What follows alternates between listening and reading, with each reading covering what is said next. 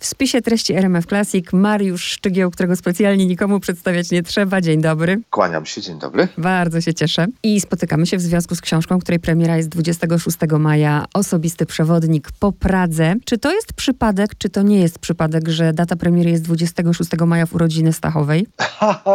Ale, a skąd pani wie, że to są urodziny pani Heleny Stachowej? A, bo sprawdziłam.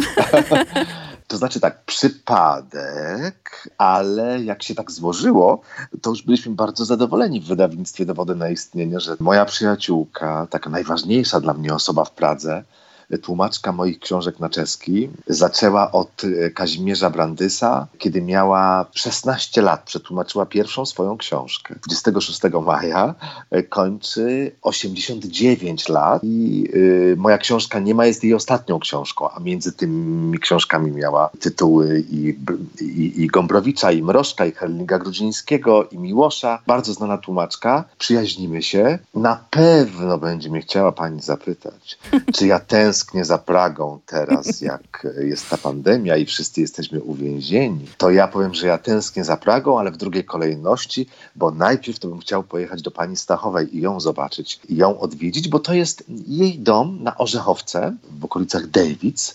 Jest takim, no właściwie moim domem w Pradze od wielu, wielu lat.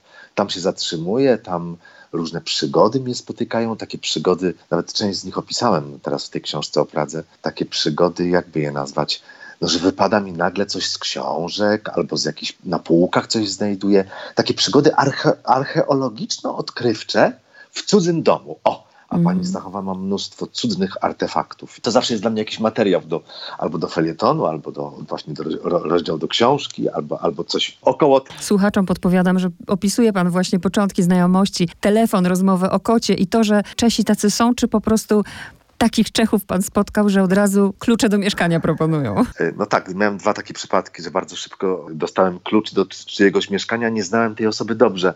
I właśnie pani Stachowa jest jedną z tych dwóch osób. Nie wiem, czy Czesi tacy są. No, obie te osoby e, mają, e, miały duży kontakt z Polakami, więc może tutaj trochę tego spontanu.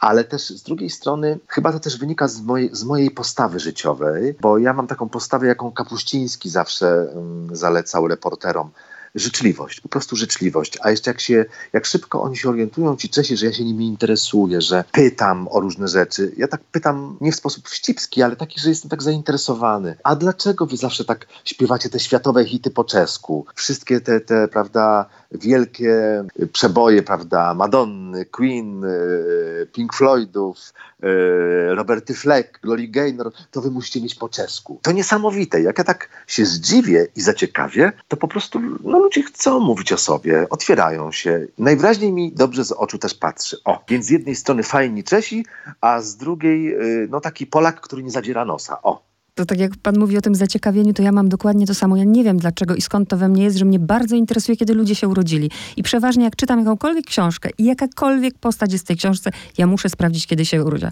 I to przy, zaraz przyporządkowuje e, znakowi Zodiaku, czy nie? I tak i nie, różnie to bywa. Bo wie pani, ja jestem spod panny, ale w moim wieku to już jestem spod starej panny. ale właśnie to, to było też takie niesamowite, że panią Stachową, czy, czytając właśnie, mówię, a sprawdzę. I nagle patrzę 26, 26 premiera i myślę, oho, coś jest na rzeczy. Nie? Panie Mariuszu, to tylko dla pana, bo ja jestem naprawdę analogowa, tak jak napisałam i bardzo się męczę, jak czytam mm, właśnie PDF-y. Pana książki to mogę nawet elektronicznie czytać. O, jak mi miło. I niesamowite jest to, że rzeczywiście książki mogą powstawać z przeróżnych powodów, ale chyba jeszcze nie słyszałam, żeby powstała książka ze zdenerwowania.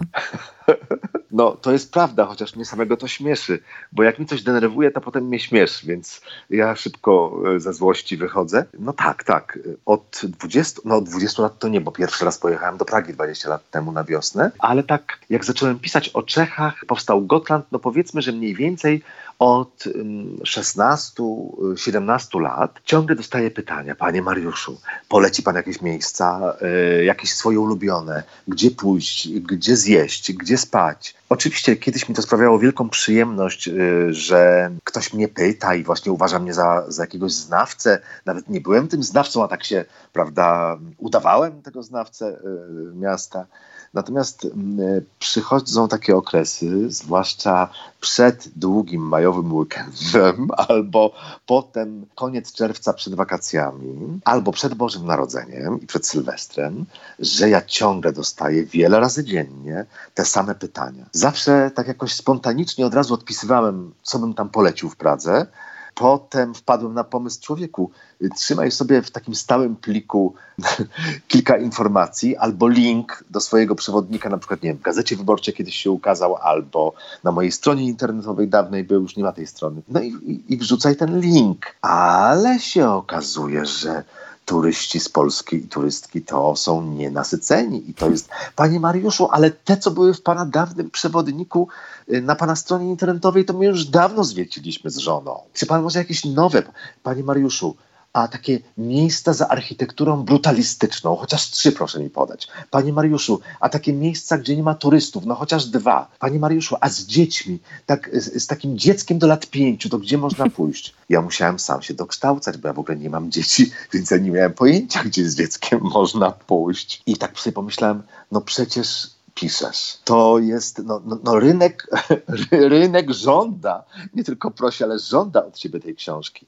Ale tak odczekałem troszkę, bo powiem szczerze, no nie wiem, czy to jest ciekawe dla naszych słuchaczek i słuchaczy, ale ja lubię takie podozmiany w swoim życiu. To znaczy, jak napisałem Gotland, to potem wyszła Laska Nebeska, która była książką mniej e, taką, prawda, poważną, bardziej frywolną. Nie lubię robić po podobnych rzeczy po sobie i teraz e, tak pomyślałem sobie, bo już, już mogłem dwa, trzy lata temu wydać ten przewód przewodnik. Przewodnik, no to jeszcze mm. potem powiemy, to jest bardziej książka o mieście, która może być przewodnikiem oczywiście. Tak. Natomiast y, kiedy pomyślałem sobie, nie, to ja jednak po kaprysiku, po zrób sobie raj, to ja jednak napiszę poważniejszą książkę. Dojrzałem do niema, a po niema wydam przewodnik, żeby tak troszkę... Też są tacy muzycy, o, jesteśmy w RMF Classic, też są tacy kompozytorzy, którzy właśnie lubią, lubią płodozmian. Chociaż ja bardziej siebie przyrównuję w pisaniu do Maryli Rodowicz, że ja jestem takim typem, co potrafi tak i poważnie, prawda, i dramatycznie, bardzo, tak bym powiedział, y, dowcipnie i komediowo, prawda? Maryla Rodowicz zaśpiewa i Niech żyje bal, mm. świetnie, ale i piosenkę, nie wiem, typu Kasa Seks, y, więc, więc lubię podozmian i przypomniałem sobie, że 20 lat temu pojechałem pierwszy raz do Pragi i to jest jubileusz. I wyliczyłem, tutaj jeszcze taka tak zdradzam kulisy takiej, takiego wyrachowania autorskiego. Nie dosyć ze zdenerwowania napisał, to jeszcze z wyrachowania wydał teraz, a nie, a nie wcześniej i nie później. Mianowicie wyszło mi, że to jest dziesiąty mój tytuł. Czyli tak dwudziestolecie, 20 lat od, od y, wyjazdu do Pragi pierwszego, dziesiąty mój tytuł, czyli taki mój czeski jubileusz. I jeszcze urodziny pani Stachowej. Tak, i urodziny pani Heleny Stachowej. Ja się zastanawiam, patrząc na czas, bo jest tyle wątków, ale wybrałam trzy. To, co ja widzę, bo pamiętam, jak rozmawialiśmy po Nikę i pamiętam, jak wtedy mi się pan pochwalił, że zaczął pan studiować historię sztuki. I jak czytałam ten przewodnik, to bardzo widzę to, tą fascynację, bo tak naprawdę naprawdę mogłabym też powiedzieć, że nie dość, że po Pradze śladami Szczygła, to jeszcze jest to taki przewodnik po sztuce praskiej. O, dziękuję, że pani to zauważyła. Tak. Mimo, że czytała pani w PDF-ie. Tak. nie, bo recenzenckie egzemplarze były w PDF-ie, a już książka już, już jest właściwie fizycznie. No już na nią czekam. I mogę jeszcze nie. powiedzieć drugą rzecz, że to tak. są dwie książki w jednej, bo to jest książka Mariusza Szczygła i książka Filipa Springera, bo te fotografie to jest w ogóle oddzielna bajka. Tak, tak, tak, tak. Filip Springer zrobił zdjęcia, które są taką inną opowieścią, jego osobistą opowieścią o Pradze.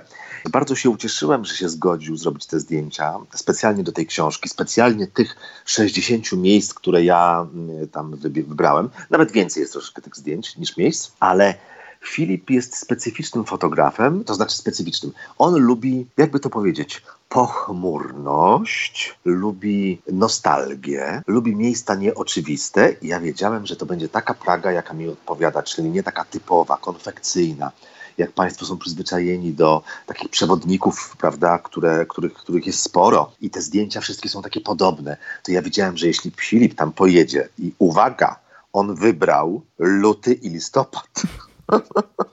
te zdjęcia są robione w lutym i w listopadzie. I że jak on pojedzie w tych miesiącach, to te zdjęcia będą inne niż wszystko. A jeszcze ja mówię na przykład, Filip, masz plac Karola? zrobiłyśmy plac Karola, to jest największy plac w naszej części Europy, większy niż rynek krakowski. A Filip mówi, tak, tak, mam bardzo ładne zdjęcie z, z placu Karola. I przysyła mi zdjęcie. Ja się nie skarżę, tylko mówię, że takie to jest nieoczywiste wszystko. Przysyła mi zdjęcie kawałka ratusza na placu Karola, sfotografowanego za drzewa, że właściwie ten największy plac w Czechach, w naszej części Europy, wygląda trochę jak, jak las z jakimś zamkiem. Zaskakujące są te, te, te zdjęcia, ale sporo jest architektury też i sporo jest sztuki.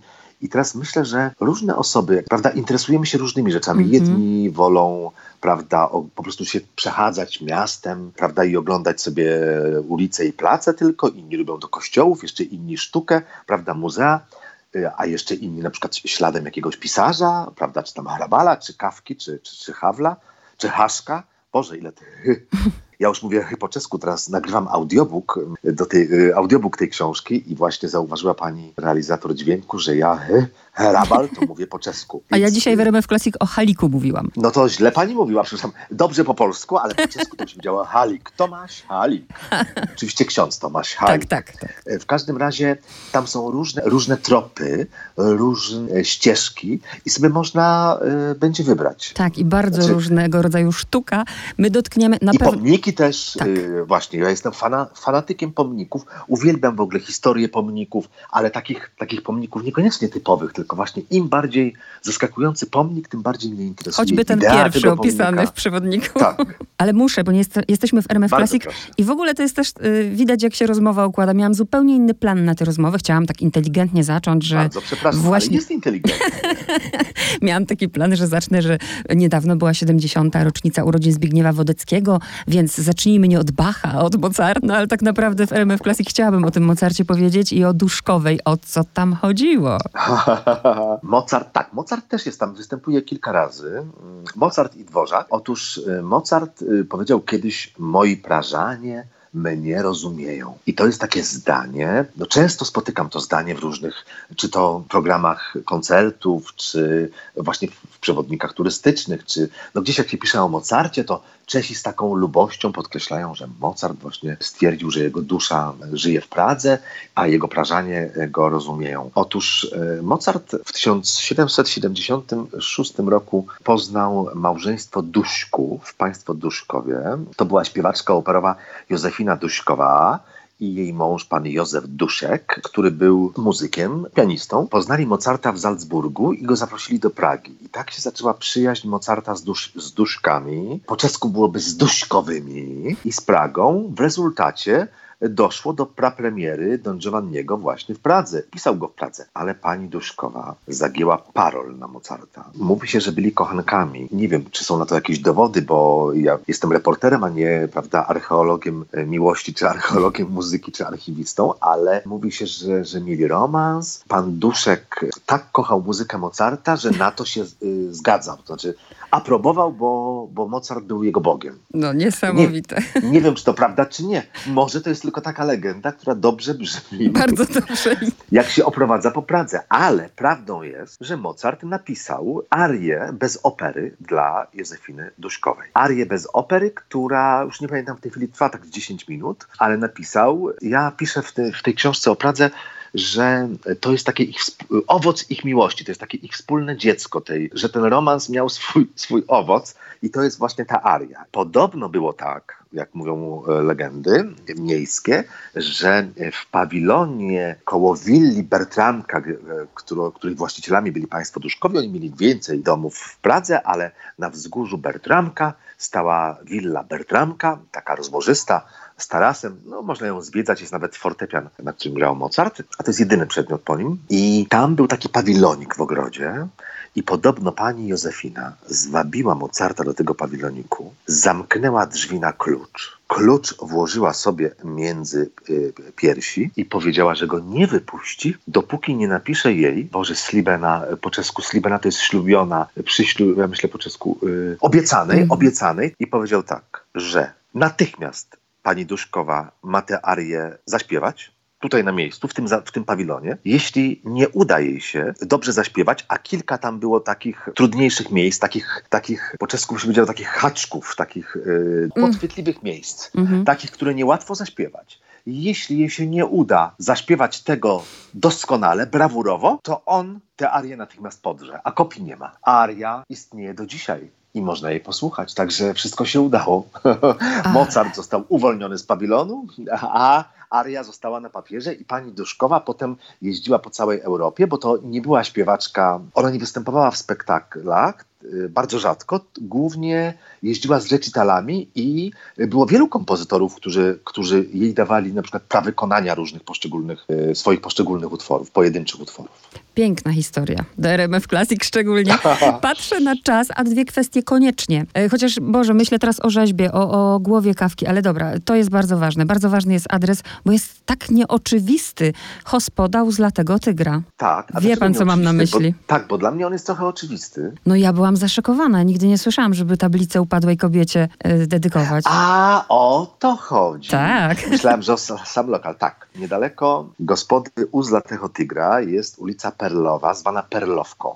Tam y, wystawały przez cały XX wiek, a może i wcześniej, panie, jak to się po czesku mówiło, żeny lekkich mrawów. Mraw to jest moralność, a lekki to lekki, lekkiej moralności, lekkiego prowadzenia się.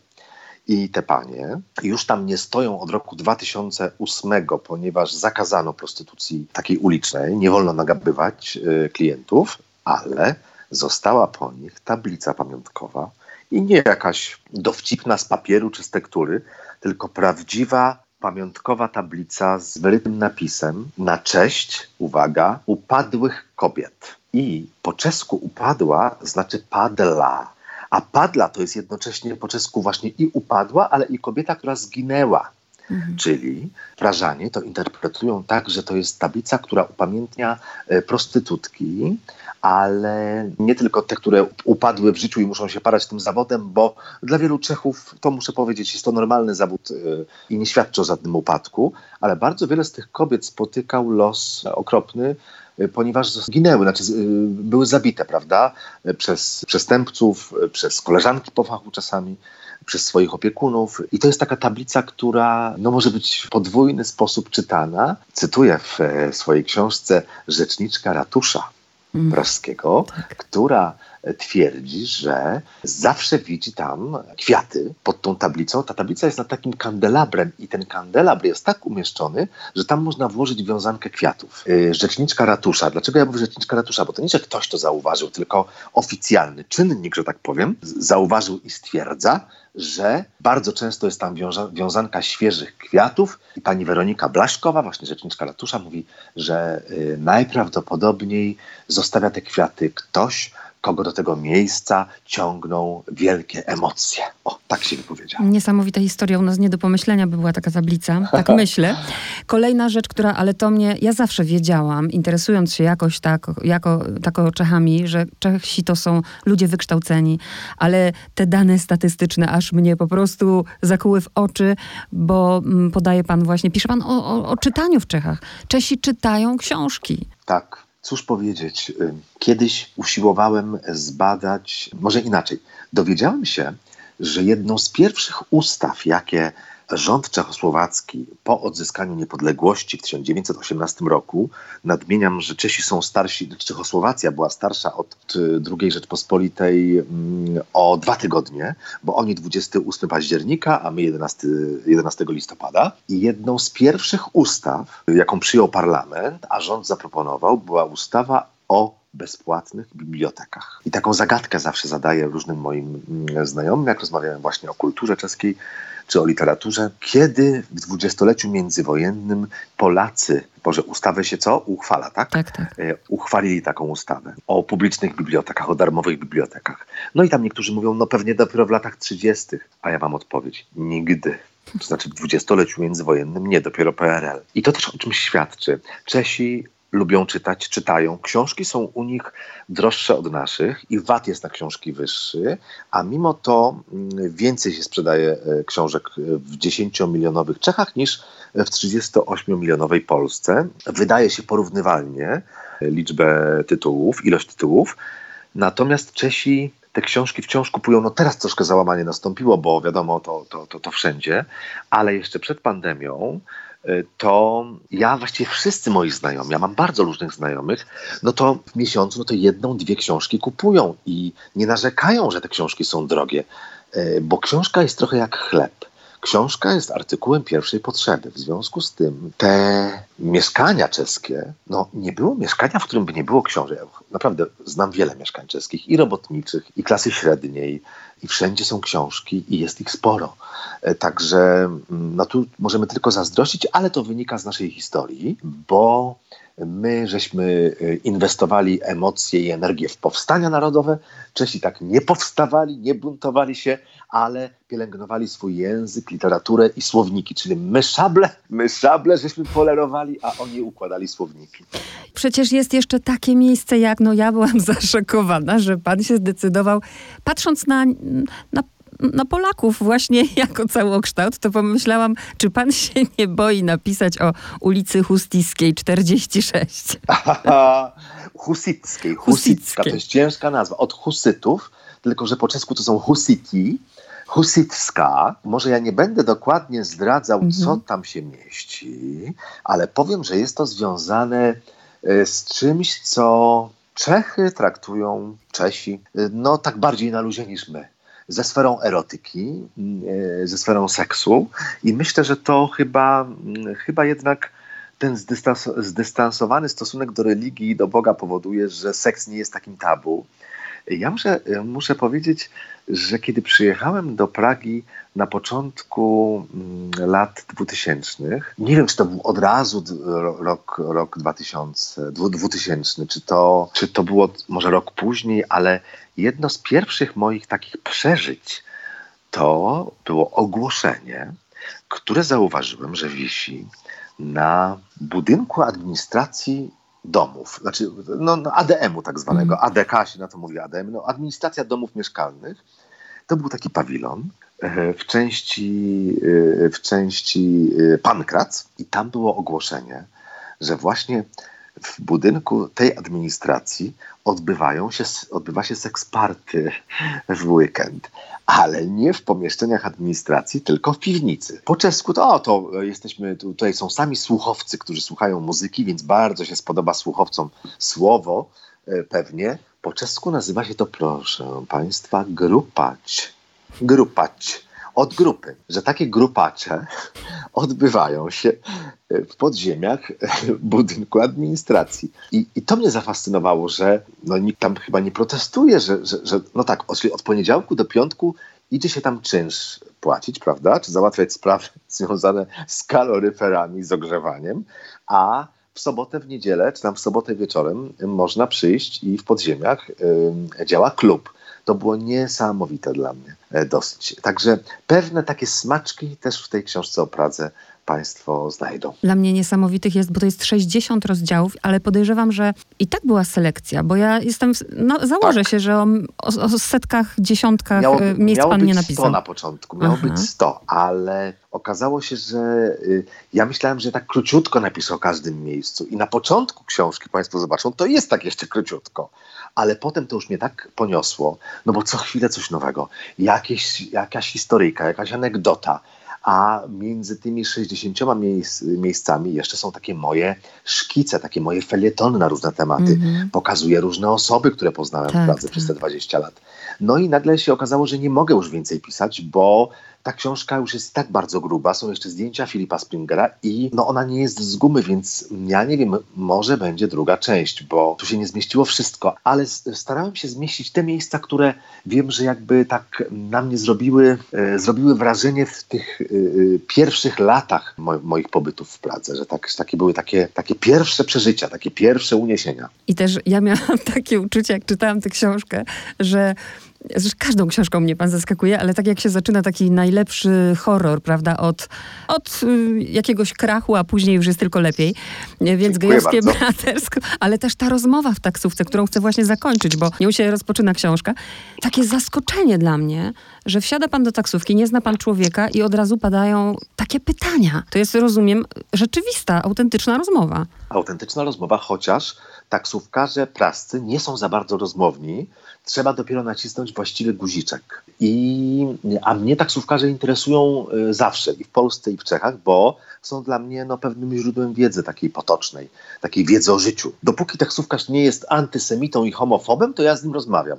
Jak jest antysemitą lub homofobem, to często się, często milknę, bo mi szkoda energii. Jak jadę gdzieś na wywiad, czy do telewizji, czy gdzieś mam jakąś, prowadzę jakieś spotkania autorskie, to mi się nie chce dyskutować z homofobem lub z antysemitą, bo y, no, po prostu nie chcę, prawo zachowania energii, prawda? Bo mi szkoda, szkoda mi tej energii. Natomiast są taki, tacy, tacy taksówkarze. Ja tego pana o coś spytałem, o jakiś drobiazg i on powiedział cudowne zdanie. On powiedział coś takiego, oj, świetnie pan trafił, bo ja w przeciwieństwie do, do większości taksówkarzy w Pradze nie jestem debilem. Tak, idiotą, tak. Ja ne, y, idiotą, nie jestem idiot. A ja na to powiedziałem, no to jest skwiele. Ja taki nie jestem idiot. Jestem z Polska, a nie jestem idiot. I jak on się dowiedział, że ja nie jestem idiot z Polska, przepraszam, to od razu mnie spytał, czy ja nie mam, czy ja jestem typ, typicki Polak, czy netypicki? No oczywiście, że netypicki, no.